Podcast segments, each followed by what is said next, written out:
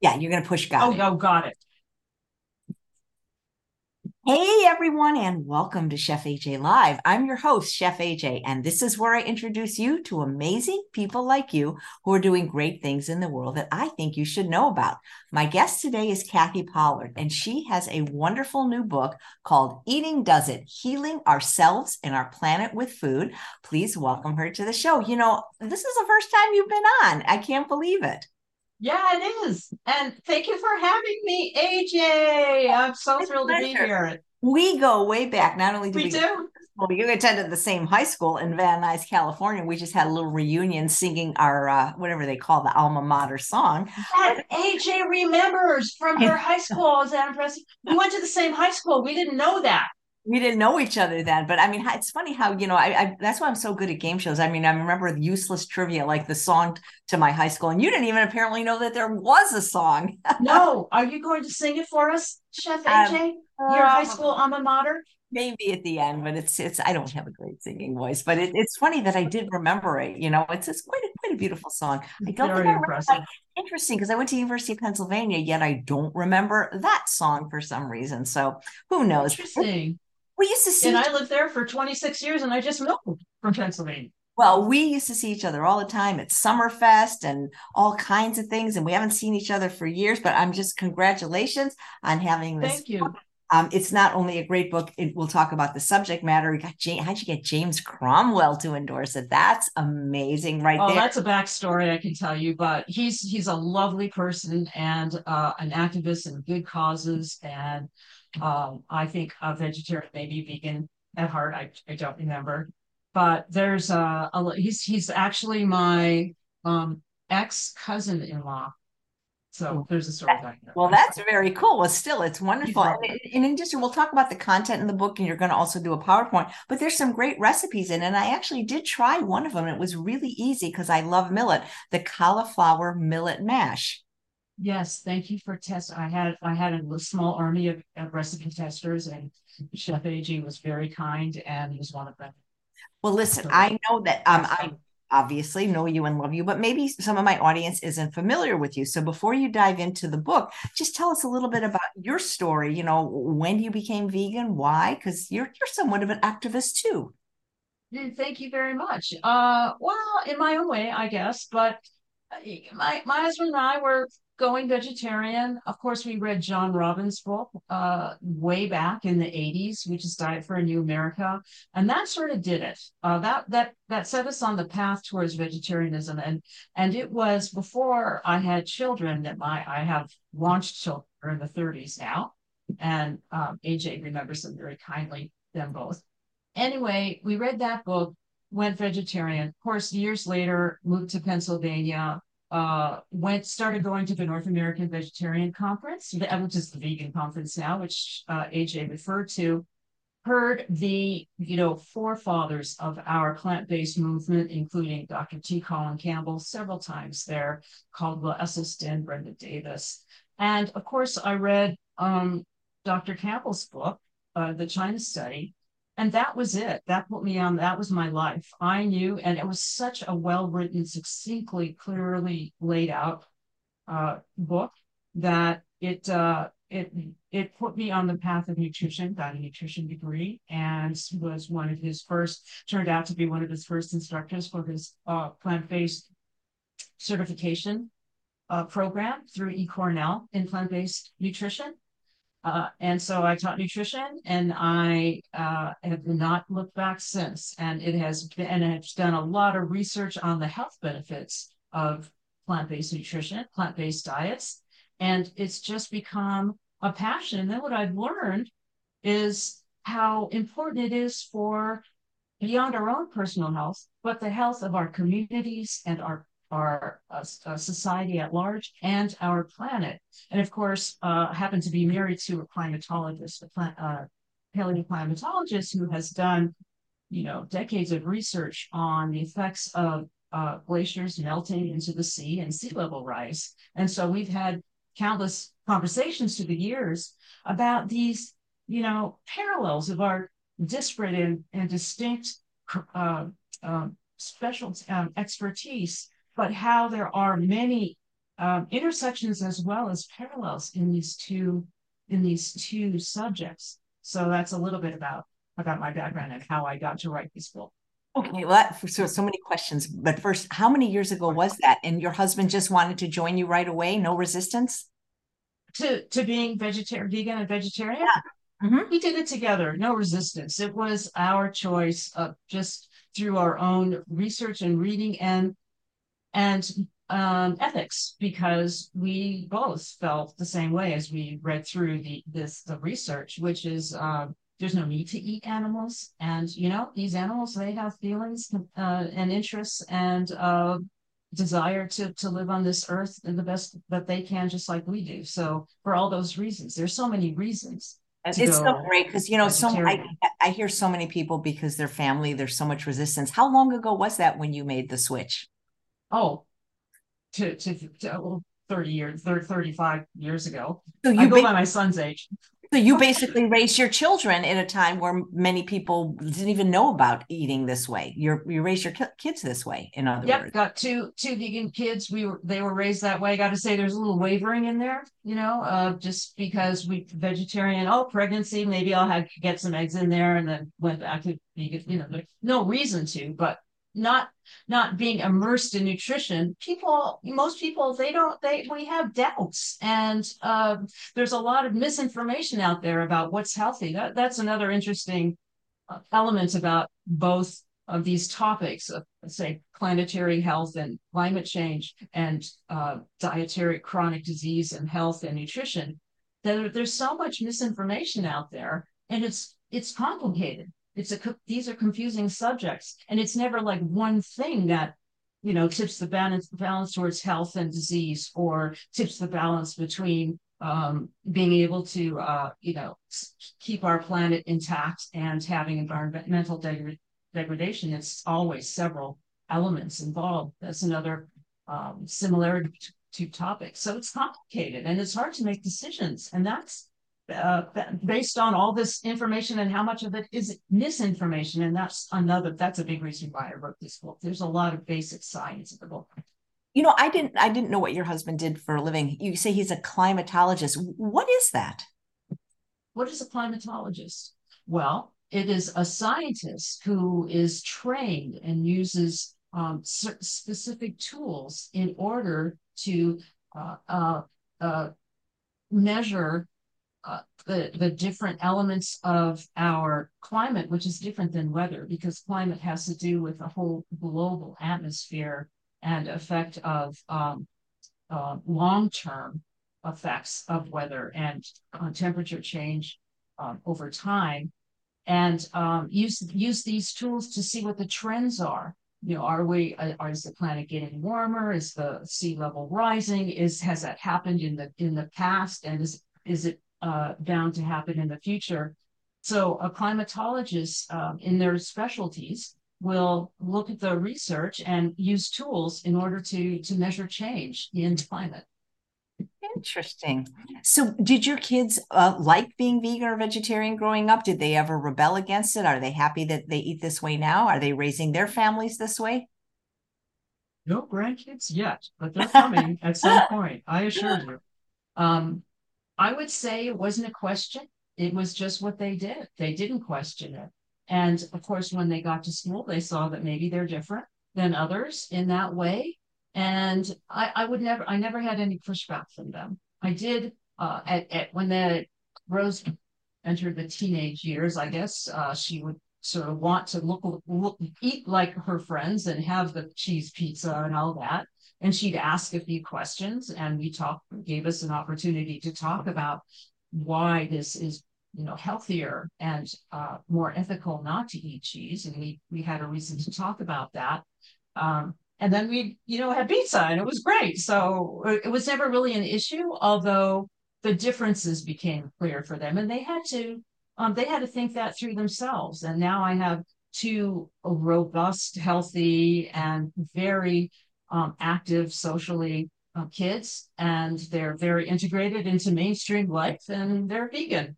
And it's not as weird, I guess, as as as it used to be when they grew up. So it's nice. not really an issue. They're not they're not you know you know self conscious about it. I love to hear people's story about when they made the transition. And it's interesting how, for so many people, it's a book. It's often Dr. Campbell's book, The China Study, or a documentary like Forks Over Knives, or even one that might have come before that. It, because it, it just seems that the, the information is out there if people want it, but so many people just don't want to know, you know? Right. Or can't access that information. They don't know it's out there. And as as I mentioned, there's so much misinformation out there it's hard to tell what to what to go by. That is a major reason why I wrote the book. Well, so tell me about the book. What propelled you to write it? Is this your first book? What was the process like? Was it fun? Was it hard? And what will a, a reader glean from getting this book? And I'll, I'll put the link to buy it in the show note as well as the chat. Thank you. Well, I can tell you about that. I can go through a PowerPoint. It's what whatever you'd like me to do. I, I have a little bit about that in, in the PowerPoint. Um, but what propelled me to write the book was a lot of what I've mentioned to you before. There's so much misinformation out there. And I wanted people to understand uh, what science is and that that's how we know uh, what decisions to base our decisions on. Uh, what is right, what is wrong? How do you analyze that? So I'll tell you a little bit about that if you'd like me to to to That's share. It would be a great time. And I'll just do that. Nice. So get my PowerPoint up here. It's being taken by some tools there. Okay, so play. It always works when we practice it. there we go. Okay. Well, so I'll just tell you a little bit about this book. And um, I'll start with asking you a question. And that is what if there was one thing that we can do in our lives that would be the biggest impact on ourself and the planet, the best tool that we have to maintain our health and that of the planets, what would that one thing be? And how do we know? How can we be convinced that this one thing can save us? Well, I think you know where I'm going with this question. And it all has to do with our choices and what we eat. Eating does that. Eating is the most impactful thing that we can do because food is the most accessible tool that we have. Its effect is immediate, it's long lasting. Nothing compares to its benefits and a transition to a healthy diet, which of course, as AJ knows, is a whole food, and all of her followers listening, it's a whole food plant-based diet. The, this diet not only addresses our health, but it addresses the biggest problems that we face as humans, which include rampant chronic disease, limited resources on our earth, and it is a built-in pattern of ethical treatment towards others, animals, and people. So it allows us to control the amount of greenhouse gas emissions we are particularly personally responsible for, our carbon footprint. And as Dr. Walter Willett, who is, I would say, the most eminent uh, nutrition researcher of our time, this um, generation, food is the most sing is the single strongest lever to optimize human health and environmental sustainability on Earth. It's the food. Eating does it. So the benefits, you don't have to wait. You know, we don't have to wait for policies to be implemented or or, or uh, legislators to to to change those laws or infrastructure to be built. We just need to start eating smart, and that's what Chef AJ has been teaching us for years and years and years. Eating smart. There is no more profound single action in our power to improve not only our health, health but the world. Its simplicity, defies, it affects. And I just could see AJ just shaking her head saying, I'm first, right? Um, so I'm I'm here to support everything that um, Chef AJ has been trying to teach you. But in terms of um, the power that we have as humans, we're able to push beyond our planetary boundaries of health. It's a place that we have never been at before as humans, this uh, perilous, fragile earth that we are affecting. And um, we just can't ma- maintain our Earth at our present rate of use of resources. It leads to waste and environmental degradation and pollution and biodiversity loss. And we humans are doing that. We are pushing beyond our planetary boundaries and we're pushing beyond our peace boundaries of homeostasis of where it wants to be to find its optimal health. This pushing beyond our body's boundaries makes us prone to chronic disease. It leads to pre- premature death and all of the chronic illnesses that we're so familiar with. It's it's it's our habits that are pushing us and our boundary, our planet beyond its boundaries. So the Earth's planetary boundaries, there are nine, and this concept of planetary boundaries was introduced to us uh, in 2009 by a bunch of a group of Swedish scientists to sort of um, indicate the the areas of limitations that our boundaries have, and there are lots of them. There's land and freshwater use and um, the chemicals that we put into them and uh, uh, what the what what are stored in the land. There's climate change and biodiversity. So there's nine limits of those, and we are pushing those boundaries. And and this this uh, diagram sort of shows that we've we've gone beyond safe operating space of many of them. And the, and the, this uh, this diagram keeps getting updated, and we see more and more orange going into red, which indicates that we've gone beyond the safe limits of our of our planetary boundaries. Novel entities are chemicals, um, acidification. I think we've reached uh, we've reached already, and um, you can see that the um, integrity of land, biosphere, and water has been breached. So I see climate change um, as Earth's chronic disease. We need to limit coal, gas, oil. They have to be phased out. We also have to address our dietary patterns, our agriculture systems, and these will not transform without us. And when I say us, I mean us as individuals, because our choices make things transform. Nothing changes in terms of policy without us asking for it. So the demands of agriculture is great uh, land, water, fuel, uh, people, transportation, and commerce. And guess what uses the, the biggest demand on resources? It is animal products, meat, dairy, poultry, and eggs. They use the most of these of our precious resources, and producing them is up there with the most environmentally damaging practices that we do as humans.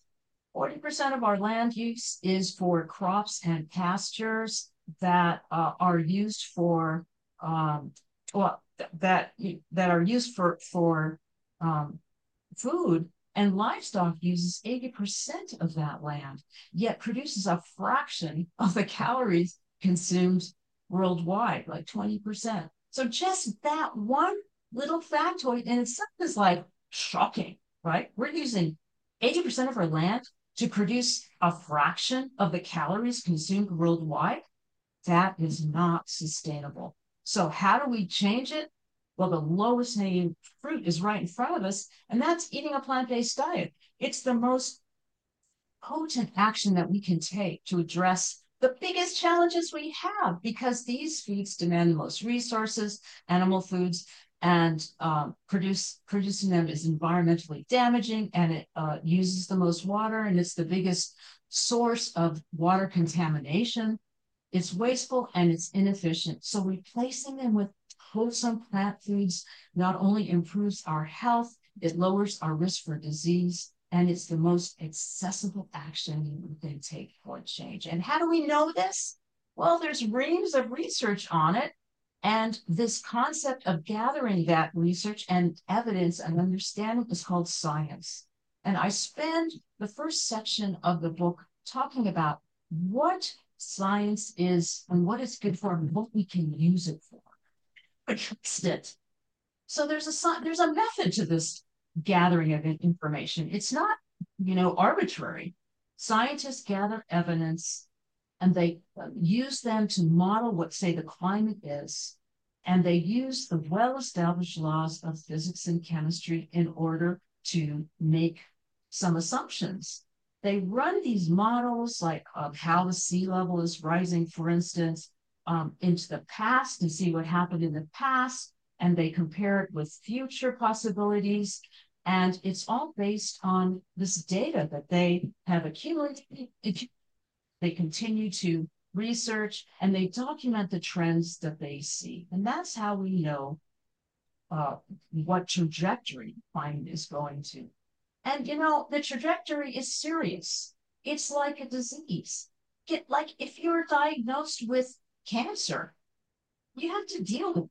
If you have a chronic disease, avoiding it is going to make it worse. So we need to address it. And the climate is the same way. The sooner we address it, the more we do, the more control we have, and the least impact it will have, the, the change will have. So I see that's how why I see climate change as the Earth's serious chronic disease. And we know we know that things are changing because there are clear and concise indicators of global warming. And I list them in the book and I won't go through them here, but there's 10. And um, I talk about also what methane is and what carbon dioxide is. Because I think generally, unless we're scientists, it's it's hard to understand the effects and and how um, it's measured right? So I talk about methane and its lifetime in the atmosphere. It doesn't hang around for a long time compared to carbon dioxide. Uh, carbon dioxide hangs around a lot longer, uh, 25 to, to 36 times uh, more methane does than, than, I'm sorry, carbon dioxide um, uh, stays around much longer, but methane is much more powerful, 25 to 36 times more powerful in trapping disease. So how does that work out? Um, it means that methane is a really powerful global warmer in the short term, whereas carbon dioxide is a really powerful global warmer in the long term. So that means we have a, an entrant, right? We have a way to lessen um, global warming pretty immediately, and that is by limiting the amount of methane that we emit. And where does methane come from? Well, many sources. But one big one is from cows and manure. It also comes from wetlands and permafrost, which is starting to melt, and other uh, biological uh, elements, including you know rice, the way we create, the way we grow rice. But cows and manure and landfills are big sources of methane. Um, so in the book, I talk about drivers of chronic disease, and those include you know, excess fat and saturated fat, as well as animal protein.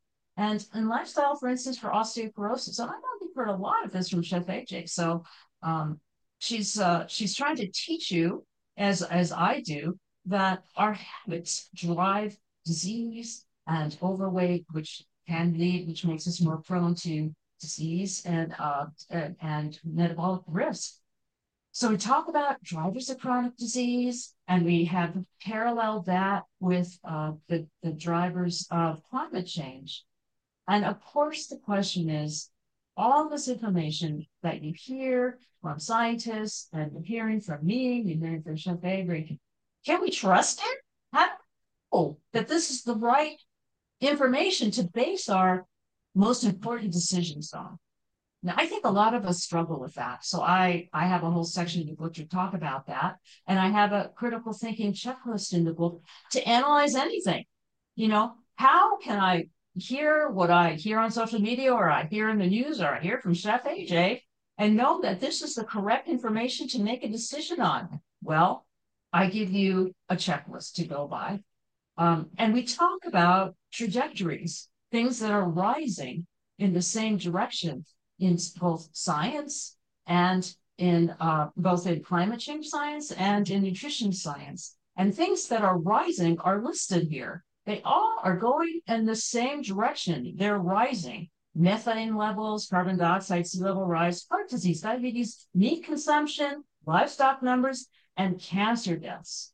So it's interesting that they're all rising like a hockey stick. And this is a hockey stick graph that's very famous from uh, Dr. Michael Mann's paper in 1998, 99, his papers that show this on the right hand side, really and uh, law, um, steep rise in in these things, and these things are are listed on the left, uh, and including including which I didn't I failed to add is um, um, temperature rise. Those things are rising in the same direction. Can there be a connection? Well, it's hard to tell, and that uncertainty sows the seeds of doubt, and that seed of doubt keeps us from making it, from changing our habits, from changing how we eat, from changing how we, um, you know, use electricity and the amount of greenhouse gases that we are personally responsible for. So, you know, this also this concept of uncertainty is different depending on who you're talking to, right? If you're talking to a judge, uncertainty is what we're fighting against. You know, want to know who's guilty and want to in science, it's the seed of discovery, and uncertainty is baked in. So when uh, certain in special interests want to stop us from, you know, being sure about something, about the results of a test, or of is climate change happening, or is it based on human activity? They want to keep us in doubt, and that keeps us from action. And that in itself is a misleading manipulation of, um, of, of understanding of research. And this happens in climate science and nutrition science. It creates confusion and it keeps us from working towards change. So one question that I think about a lot is, you know, can we can we can we feed ourselves in this state of, of global warming and in the future? How can we feed a growing population. What if the world consumed as much beef as, as and animal products as we do in this country? Not me personally, but in this country. Well, let's, and you know, well, a lot of scientists have thought about that, and there's a lot of research on that. And one showed that if the world just increased their level of beef eating to 70% of what Americans eat, and the population can, continues to rise and reaches 10 billion, could we sustain a population and the planet eating that much beef? Well, the answer in this research and much well, a lot of others is no, we can't.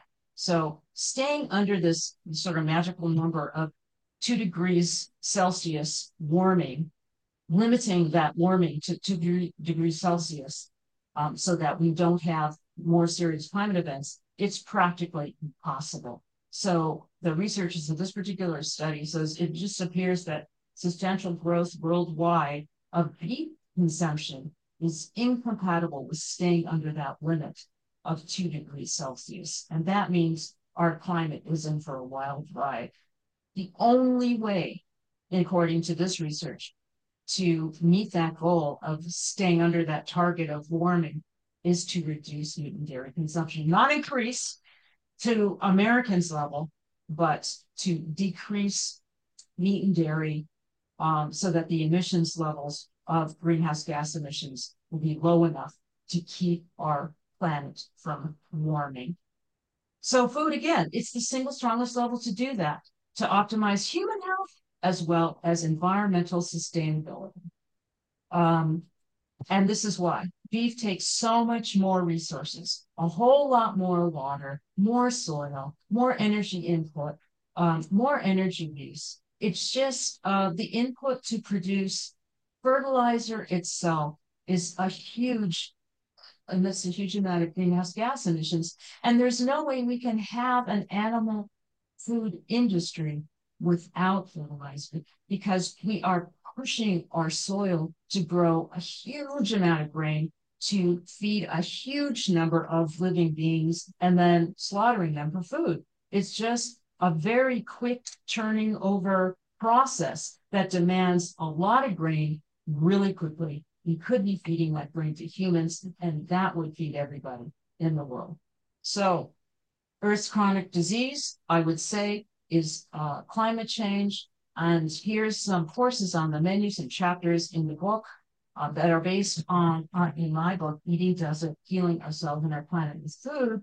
And they're based on tectonic plates. So you can see in North America, we talk about wildfire, but we also talk about uh, beef and protein and the wildflower fire of cancer going through our body. And um, we continue that theme throughout the world. Um, in Asia, the Asian on the Asian plate, we talk about uh, rice, the growing rice, uh, on, and its effect on on uh, human health and the earth. And we talk about the biggest killer in China, which is stroke.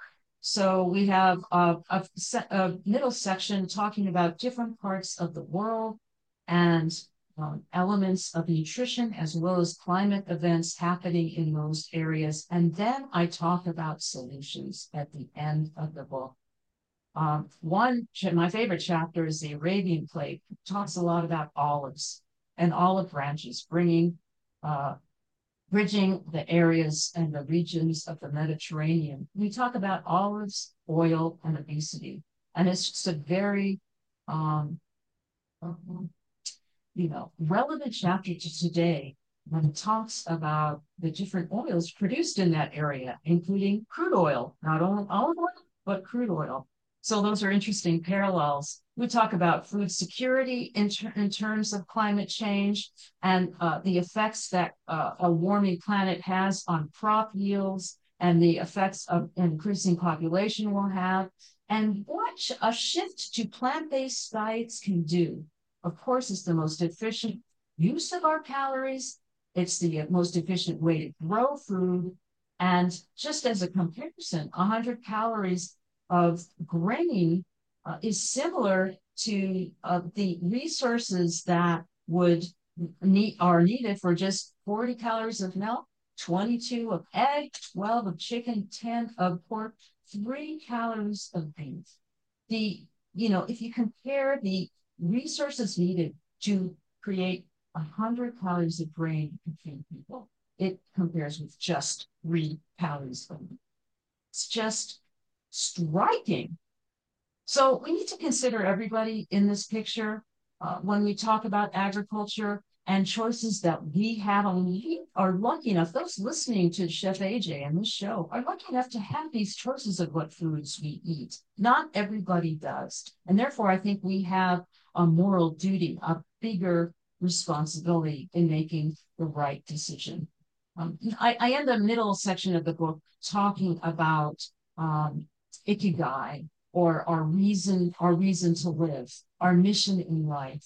And it, it just really um, culminates in, in all these different elements of our, our, our, what being human is, our mission in life, you know, our passions in life, what we feel we need to do while we're um, on this uh, land for a brief period of time. And you know our search for for our own personal meaning. And just like nutrition and disease or health, it's not just one thing. You know, it's a culmination of many factors that allows for well-being, including, you know, health and disease and the environment that we live in. It's a bunch of different determinants, but we do have choices and we can act on those choices. And to avoid catastrophe in terms of climate, we need to reduce greenhouse gas emissions. We need to do it uh, from a multitude of, of actions. And that's where it gets personal. We need to lower the amount of greenhouse gas emissions by 45% by 2030. And that means a rapid reduction of fossil fuel use. And that means changing agriculture. And that means a drastic reduction in meat, uh, meat production and meat consumption. And you know what? This is it, folks. We have just run out of time. We don't have any more time to figure out, you know, big changes. That's why it starts with us personally. And the vegan diet is where we can start. It's the single biggest way to reduce our own personal impact on this planet. Not just greenhouse gas emissions, but acidification, eutrophication in the, in the, um, the acidification of um, of the oceans and the lack of oxygen in the oceans, land use and water use. It's our dying, folks. So I think it's a moral duty to find these solutions to climate change, as well as adopting sustainable dietary habits. And what do you think that is? It's a whole food plant-based diet. So, folks, um, I really, uh, I really appreciate you listening. And I'm stopping my my share so that you can see beautiful Chef AJ again. Hello. listening. That was wonderful. You're very passionate about this, but how do you maintain hope? Because sometimes I feel, you know, as an almost 50 year vegan, that it is hopeless. It's a really important question, AJ. And I think a, a lot of the hope comes from individuals. You know, it's such a big problem, right? Climate change. What what can I do? I'm just one person. Well, it starts with our own habit. When those habits, look, look, you know, you're a perfect example of this, AJ. You have spent your lifetime on a quest to find health for yourself, right? What can you do? What's the most healthful diet that will allow you to lose and maintain weight that is uh, the optimum weight for yourself that will allow you to stay healthy. You know, has it been one thing? No, it's a multitude of things. And it's not just based on what you can do, but you have to start with your own habits. And that gives me hope because personally, I've controlled my habits and I'm, I'm lucky enough to be able to um, choose the foods that I want that I want to eat. And I live in, in a you know affluent country, affluent society enough to you know have access to good food. So what gives me hope is that individuals starts with an indi- individual to to make a movement and a movement to get to a tipping point that will um, demand change and force change. And that's what gives me hope is you and me and individuals and the work that we all do, starting with what we put in the body. Well, that's. Do you think one person can really make a difference? Do I think one person can make yeah. a difference? Yep. Let's think of individuals who we know personally have made a difference. I can think of one, T. Colin Campbell. How many how many people has he affected by his one book? Dr. Caldwell Esselstyn. How many lives have he has he saved? You know, John Robbins. Um, I, and the same goes for amazing climate scientists. Uh, you know, Michael Mann, he's written several books. He's chastised, just like researchers we know, like T. Colin Campbell. He was he was chastised and alienated, and you know, um, his career was affected because he followed the science. He thought, and he and he then he told people, you know, here here's the research that I've done comparing temperatures, you know, uh, hundreds of thousands of years ago to today, Temperature's rising really quickly. Here are the facts, you know, and you know he's affected the uh, lives of several people, just like Dr. Campbell did the same thing. He followed the facts. So can one person make a change? Yes, it starts with your own personal habits. And it starts on your plate. starts on your plate. Yep, eating does that. I always love that saying, peace beacons on your plate. It's so true. So, mm-hmm. in your book, you talk about food rules. Um, what are your food rules? Thank you. I really appreciate you asking me that. Um, there are four basic food and when I am in being interviewed, I sometimes forget, forget so I'm going to make sure. I'm going to tell you exactly what they are. The first one, and, and I and I love this because um, they you need to it has to be a conversation, and you'll know why in a second with you. Um, so the four basic food rules starts with number one, which is the more whole plants that you eat, the better. That's rule number one. Whole plant foods. And AJ, you're a master at uh, describing what that means. So I'm going to turn it over to you after I get through the four. The second rule is you're going to hate this one. And this, there's a caveat to this one. Here's the second one. Don't sweat the small stuff. What I mean by that is you know what you should be eating. Chef AJ tells you what you should be eating to maintain your weight, to lose your weight, and to be healthy. But you go to a party and you have a cupcake. That is not the end of the world. That does not mean you stop on your trajectory.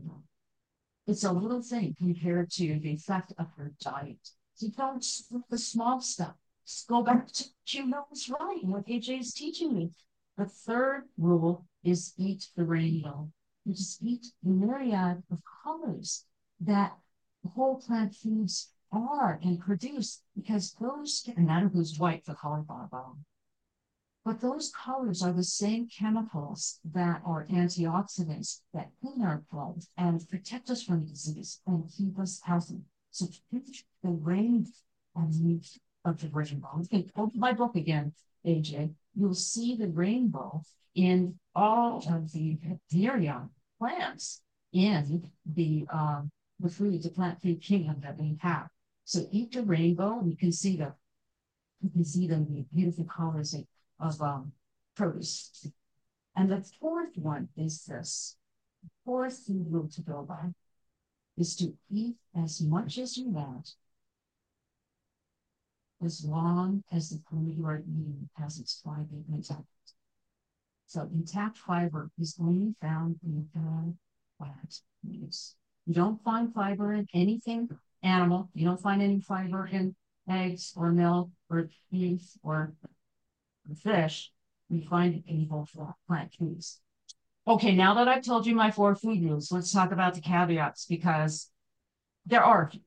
One is there are, um, you know, high fat whole plant foods like nuts and avocados and coconut, which if you are, you know, suffering from a chronic disease or you're needing to manage your weight, you may not want to eat a whole lot of product. I mean, you need to you need to have a little bit of common sense with that. And of course, um, well, the other caveat is you need to work with your doctor if you're, if, particularly if you have a chronic disease. And there are may, maybe some things that you can't eat, like if you're gluten sensitive, you, you know, you can't eat any grain. And so there are some caveats if you have a chronic disease, you're not in, in um, optimal health, or if you need to um, concentrate on today. So there's only four food rules, and I would love to hear Chef AJ's commentary because I'm sure she has some. She always does. Well, no, I mean, I, re- I you know when you talked about eating the rainbow, the first thing I thought about, like we just had Thanksgiving a week ago, and we had 35 people over. Most of them were vegan, and everything was beautiful and colorful. The delicata squash, the sweet potatoes. But when I think back to childhood traditional Thanksgivings, the food was brown, or you know, or you know, turkey, turkey turkey's brown gravy's brown you know mashed potatoes are white and but you know there there's not a lot of color in animal there's no color in animal foods it's either red or brown basically you know or, or yeah. you know? Red which is the blood right. So, mm-hmm. so, it's not it's not a beautiful thing to eat. You know it's funny because i volunteer at this uh, special school. I have th- these two volunteer jobs and one is at this special school and they have uh, uh, chickens and these chickens were born on november 15th and there was like 20 of them and they were all in a coop and some of them were silver and black and some of them were uh, what we think of i always think of chickens as yellow because that's how you often see them. Mm-hmm. and it was so mm-hmm. interesting to me because these students they they take such care to raise these chickens and love these chickens and hold these chickens as they're eating chicken. And it's like the disconnect. Yeah it's just it's so weird. Like i always remember when i was you know i've been vegan since i'm 17 a veterinarian saying how can you love one and eat another? I mean and this was it's different like every most people love dogs and cats and they don't think about maybe cows and pigs that way but they were like loving chickens and eating chickens and it's like it's just the world is so disconnected you know? where does that come from? You know this concept that is sort of so ingrained since that you know the food in our plate is not related to the sentient being that may be purring uh, at your foot. You know, it's this disconnect that animals are you know somehow pets are different than the animals we eat where we don't you don't see the food on our plate as animals. And it's been so ingrained that since childhood, as you say, that we just don't notice it. We're numb to it. And so it takes a little bit of shaking up in our brain in order to think of of our food, to think of where the source of our food comes from. And that the animal foods were once sentient live animals who want to live like we do. I'm curious, how do you feel? Uh, and it's not there yet, I don't think, but lab grown meat. Do you think that will help the people that absolutely have to or want to eat meat? I mean, it's not going to be any healthier, obviously. But one of the things that I think it could help is there's a lot of vegans out there that have pets that either aren't vegan naturally, like cats, or that they have trouble. Maybe they have adopted a dog older and they don't want to eat, you know, vegan dog food. That that would be my reason for promoting it or or, or supporting it. You know yeah, I think that's a great, a great use of growing meat. Another use could be transition for people who are so used to the, the standard American diet or meat based uh, meat um, based diet, but know that they should, for whatever reason, moves them personally. It could be chronic disease or what their doctor said, or it could be their concern for the earth. Um, have a hard time changing. It's also food addiction, as you know. Um, it's there's a hidden addiction in food that most of us don't acknowledge or realize. And that is that sugar, fat, and salt are they hit on our pleasure receptors and change them, and we get uh, they're a concentrated source of what we find in food naturally in the uh, plant food environment, but humans have been able to make it in such a concentrated form that it's like a drug. It's in the dopamine and and uh, receptors in our brain. It, it it wires our brain to want more, and that's that's the problem. So in ter- in order to address such food addictions, do I think lab grown meat has a place in the future? Yeah, yeah, I think so. Um, do we need that to feed the world? Absolutely no. not. Yeah, and um, can, can it serve our own personal, you know, purpose of of, of living in a sustainable wor- world and uh, eating uh, a more plant-based diet, yeah, it can serve a purpose. So I see it as uh, a, your your example is the perfect one. Using it for specific um, needs like feeding our animals, as well as maybe a, a transitional food towards more whole plant based. But in terms of health, absolutely no reason to replace you know, regular grown meat with lab, lab grown meat. No reason, no reason at all for health. In fact, the more lab grown meat in our system, the less healthy, just like any animal. Yeah. You know, it's funny. I just heard about something yesterday called Meati, M E I T I, that's made out of like mushrooms or something. And it's like, mm-hmm. I haven't tasted it because my, my, thing is, is I didn't even like the taste of meat when I had to eat it as a child. So I'm not looking for that substitute or that mouthfeel. But I mean, if it tastes like it, what is I, people, I don't understand people's resistance, you know? Because they're so used to the taste of meat, they can't, and there's this addictive quality to it which yeah. partly could be coming from the protein, not just the fat, but sugar and the salt. Um, that they can't imagine a, a, a happy, fulfilling diet without it. That's why it's a it's a it's a brain thing and a, a personal thing, uh, an emotional thing, and an addiction. People, I, I think know, it's that pull, and we're just people don't want to change ha- their habits, partly because of that. I think the uh, addiction part is underplayed, even I don't want to say especially by by many of the plant based doctors because I, I, there's so many people. Even there's people that know what to do but have a really hard time doing it, and I completely understand. Yes. There's so many people that just can't even take the first step and and what else could it be other than addiction you know yes. i'm talking about people that the, uh, we both we all know that have you know tremendous amounts of excess weights that that is not just a visual thing but they're suffering with all kinds of diseases like autoimmune disease diabetes and you know on multiple medications and they don't even want to entertain a dietary change. If it's not then yes. what the poss- i mean what is the reason then if it's not an underlying food addiction? That's what i yes. yes. Yes. And people like you and me we rack our brains trying to figure out what why? You know, the evidence is clear. It's not just, you know, scientific evidence, but, you know, uh, case study, people around us, they change their diet and they eat whole foods and hey, they lose weight, and they get healthier. It's it's clear. But what is keeping people from making that that change? Well, I think bullseye, bingo, you said, I think um, addiction is a big part of that. And people don't, it's a hidden addiction because it's not like, you know, it's not like uh, opioids. It's it's to a lesser effect, but it's habits. Humans are stubborn. We don't like to change our habits. Part of it is is addiction, and part of it is habits. I love what Dr. Frank Sabatino says. Food addiction is the only addiction that, like, it, I mean, it's socially acceptable. You can do it in public. You can do it at your desk at school, your, your desk at work. It's just it's really is it really is a mass addiction. Now, this question is just a fun question. Every guest on Chef AJ Live gets it eventually. What do you eat in a day, and what do you do for exercise? Mm. AJ, I just watched your show and what you eat. It's so cute. It's so much fun. And you know, I keep my I keep my steamed vegetable water also, and I use it for you know whenever I cook whatever else, a stew or something. But now I'm going to start drinking it just like you. I'm drinking um, it right now. My pot liquor. I love it because pot liquor. That's what you. That's so, that's what it's called. It's really broth. Yeah, yeah. Oh, okay. So what do I eat?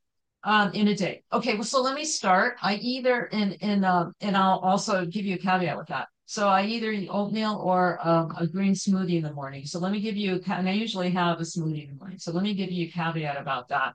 I have a smoothie that is just packed with all whole fresh foods, which which includes homemade um, soy milk, which I make at home, um, and uh, kale, and and a few and a couple dates and fruit.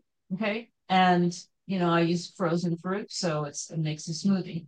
Now, having said that, when you put food in a blender and you you masticate it and you break up the fiber, it's gonna the the carbohydrate and sugar is gonna go right into your bloodstream really quickly. So that might not be the best breakfast for you, a smoothie. That might not be the best food for you if you are trying to control your weight. You have a metabolic uh, dysfunction like diabetes. So what I do should not be the you know the footprint of what everybody needs to do. So uh, the best, I think, uh, morning wholesome breakfast would be a bowl of oatmeal with fruit on, in it. Could be frozen or fresh. Uh, maybe if you if you need dates or a sweetener like a little maple syrup, that's great too. I usually have a smoothie or or oatmeal. Uh, I usually have um, either uh, a salad with beans in it for lunch or uh, leftovers. I always have leftovers. A stew, or I might make I might make a sandwich if I have some really dense whole grain bread around. So uh, lunch would be a, a, just simple either leftovers or uh, salad type of lunch, but usually with beans. And uh, dinner, I would have another maybe bean dish or uh, a, a, grain dish uh, based on whole grains. And there's so many. It's not just rice. And I always would go with uh, whole rice or whole grain like brown rice, of course which if you don't have you don't have brown rice, you're eating white rice, you're just throwing away all the good stuff, throwing away all the fiber and the the hull and the uh, the bran, which has all the nutrients and minerals in it that support health. So I would have a whole grain for dinner. So it basically, my day would consist of having, you know, beans and whole grain, whole fruits, and whole vegetables. And then for uh, any any snack or or uh, treat or sweet, I would have maybe some uh, dried fruit, maybe or a frozen banana swirled up into an ice cream. Let's see what else would I have. And so I do have nuts in my diet uh, because I don't. My weight is very stable, so I don't I don't, I'm one of the lucky ones who don't have to worry about eating too much high fat foods in my diet. So I do have uh, coconut bases uh, uh, in my in my recipes in my book, and I do have avocados and sandwiches sometimes if I do have nuts in my daily diet. Lucky. How do you how do you move your body on a daily basis? Especially it's even colder where you live. Well, I don't know if you can see, but um, my my new office in in my new little house is uh, the fourth level up, and so there's three sets of stairs, and I run up and down the stairs all day long. And then when I I just want to, I need to get up and have a break from my computer, which I do need to do that a few times a day. I just dash outside. Well, it's getting a little cold here in Massachusetts, but I run. I run. Uh, I'm a wimpy runner. I run around the block, run up to the trailhead, but I um, I run and I walk every day, and I do. Oh, I do uh, 40 minutes of yoga and calisthenics in the morning. That's what I do. Wow. Every morning by myself. Wow, very, very, very dedicated.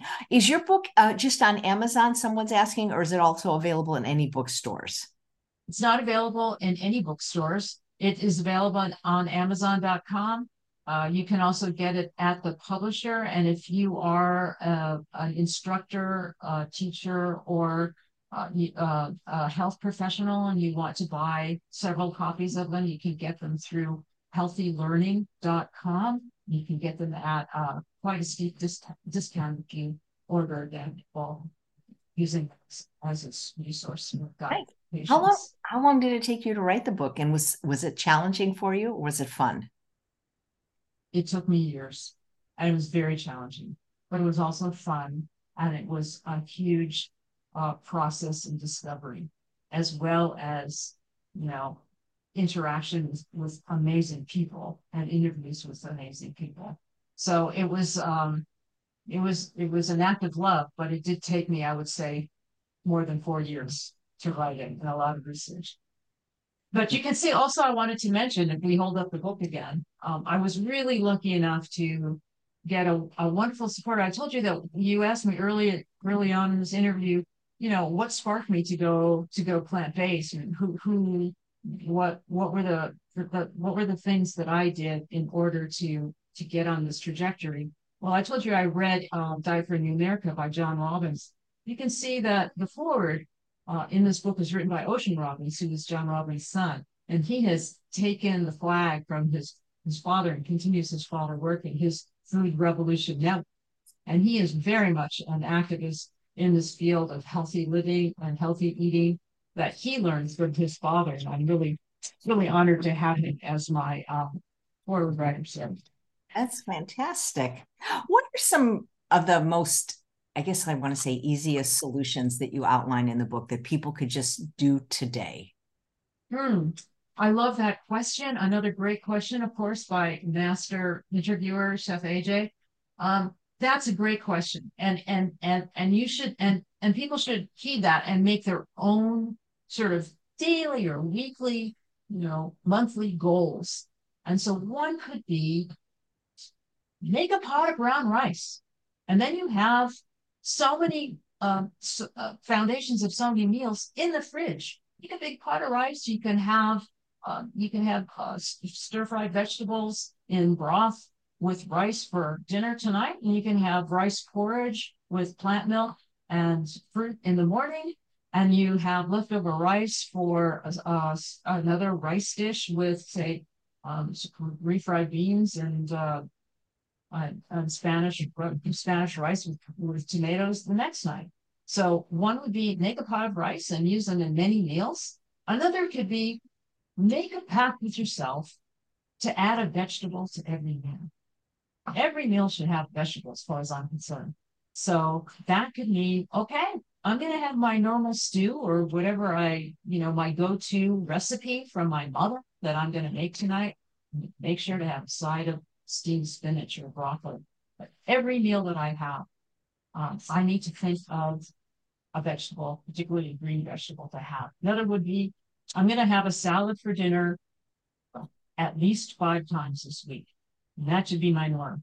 A salad of fresh, raw, mainly uh, raw uh, vegetables, which could be lettuce and and uh, spinach and carrots and beets and broccoli and uh, your choice of fresh whole, particularly green vegetables. So that would be make. So my suggestion would be look at your own life and make your own SMART goals, goals that you can attain within a particular time period, like, you know, in a week. I'm going to just uh, make sure that the following week will include a vegetable at every meal, whatever, you know, your whatever goal you know is attainable in your life. What were some of the goals that you've made, Chef? Chef AJ, when you oh. were really conscious about trying to maintain your weight for your health? Well, let me think. Well, I, I, would say the biggest one is just no junk food in the house. Like Dr. Lisle told me when I met him in 2011, you must work harder on your environment than you do yourself. So that for me, that was the biggest goal. And I've kept that goal. And I think that's where a lot of people stumble. That's a good one. So that could be a great goal. Okay, this coming week, I'm going to look in my pantry. I'm going to go into my shelves. I'm going to go through my kitchen and I'm going to identify every element of junk food that I have in my house. I'm going to get rid of it. That's my goal for the week. That's a great one right there.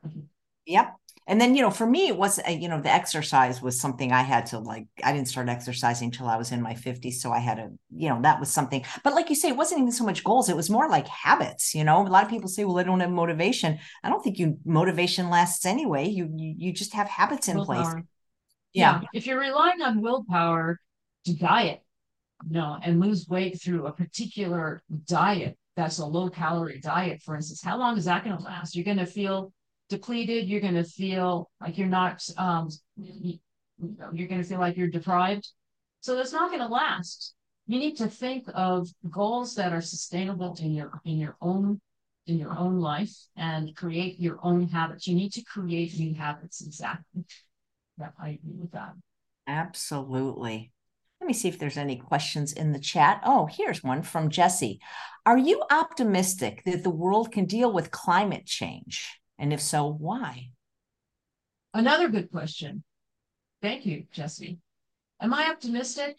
Again, if I think of us as individuals, um, I, I am because humans have made uh, made these changes in the past in order to survive.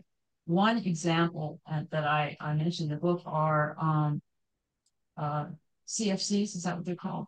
The um, plastic, the the um, the, the the it's a greenhouse gas that we, we saw in the uh, oh the, that was affecting the ozone layer layer and in the 70s and 80s we were the scientists were able to see that our the layer that is protecting our earth from um, from the harsh rays of the sun was being depleted. There's a hole in our ozone. And it was the CFCs that is uh, produced when we make plastic and and we uh, use that plastic that is depleting the ozone and and also the refrigerants, the refrigerants, you know, a lot of the chemicals that allow us to use uh, cooling, refrigerators and refrigerators so we were able to address that in a very short period of time because we knew our survival sort of depended on our uh, uh, our uh, well-being depended on it. And as uh, as a species beyond just our nation, we changed the rules. We changed the industry in order to lower the amount of these chemicals into our into our um, atmosphere. And by Jove, the, the ozone hole uh, has been shrinking and shrinking, and it's almost gone. It's going to be gone in another decade or so. Was it 40 years? Sorry, don't remember that that factoid. If we continue on the trajectory of, you know, not using in our in our industry. So there's an example. Am I hopeful? Yes, human ha- we humans can change, and we know we need to do in order to a get healthier, changing our diet towards a whole whole food plant-based diet, and B, uh, eliminating the fossil fuels. We know that's those are the answers. Um, and the motivation comes from within. We have to choose to do it ourselves. And and that makes me hopeful because you're listening to the show right now, Jesse, as, as all of um, Chef AJ's followers are. You're interested enough in making a change and how you can do it that's where the hope is. So yes, I need we we need to maintain that hope in order to motivate change. That's what motivates change. So keep what, hope, keep, keep hopeful for that reason. You know, you mentioned processed food. What what impact do you think that has? Because you know, when we I I when you go to these vegan events, I mean, like even Summerfest, bless them, there's a lot of junk. And there's so many vegans that just eat a junk food vegan diet and you know maybe they have weight problems maybe they don't but you know i can't see how that can be healthy in the long run you know?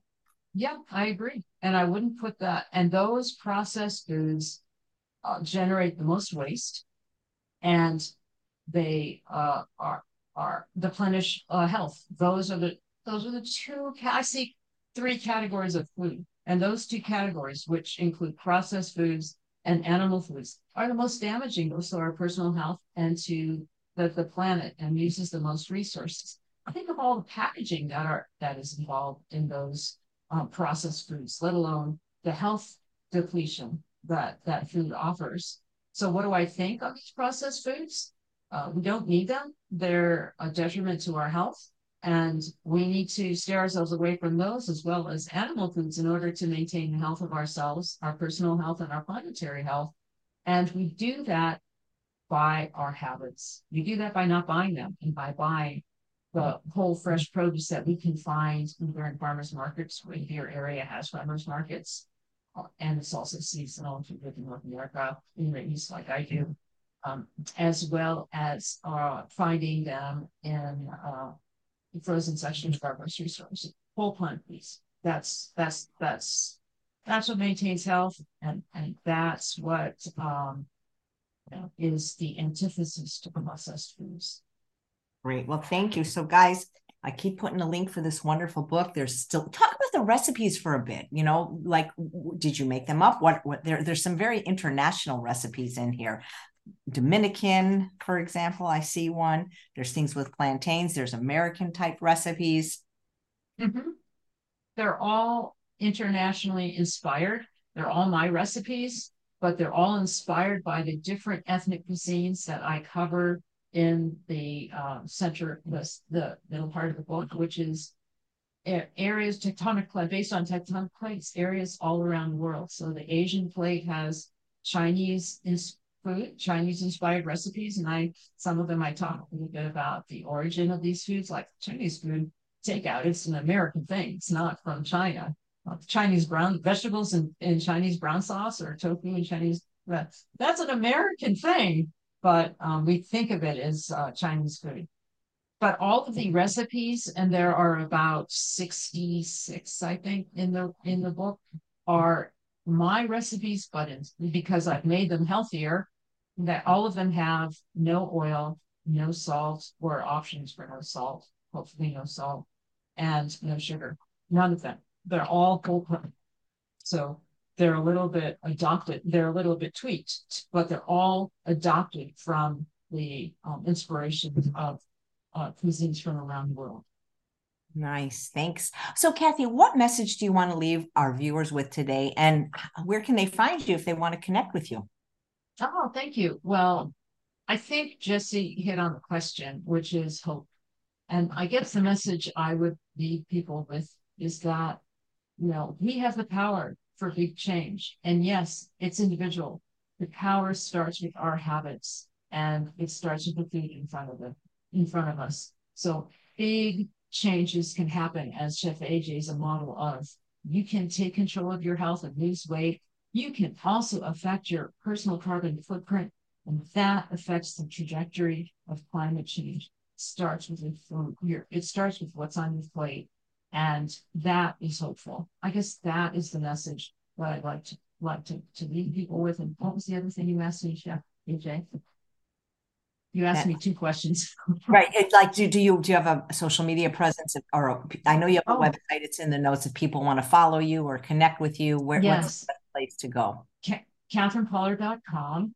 Uh, so feel free to contact me there. And uh, I have a couple of ways that you can get a hold of me there, and I'd be happy to speak at your your organization so I can invite me there. So I would I would send them to that KathrynPollard.com, and the link to my book is there as well as AJ putting it in her uh, running. I was I was going to let you go, but there's another question from Jesse. What do you see as the future of energy production globally? Hmm. Well, we need to transition to electric, and you know, it's sort of an exciting time in that uh, new sources of energy is have yet to be discovered and in, in, um, implemented. So, in terms of the future, we have uh, what's available now, which is you know solar and wind transition, but there's also uh, nuclear is uh, uh, often touted as a transitional, you know, uh, source of energy as well as um, uh, so, so many um, sources of energy that we haven't developed yet or is not developed on a, on a large scale. So I can't even predict, but we we have so many sources of energy now at our fingertips that we can change to, um, and we just need to make the start. The start is converting away from fuels.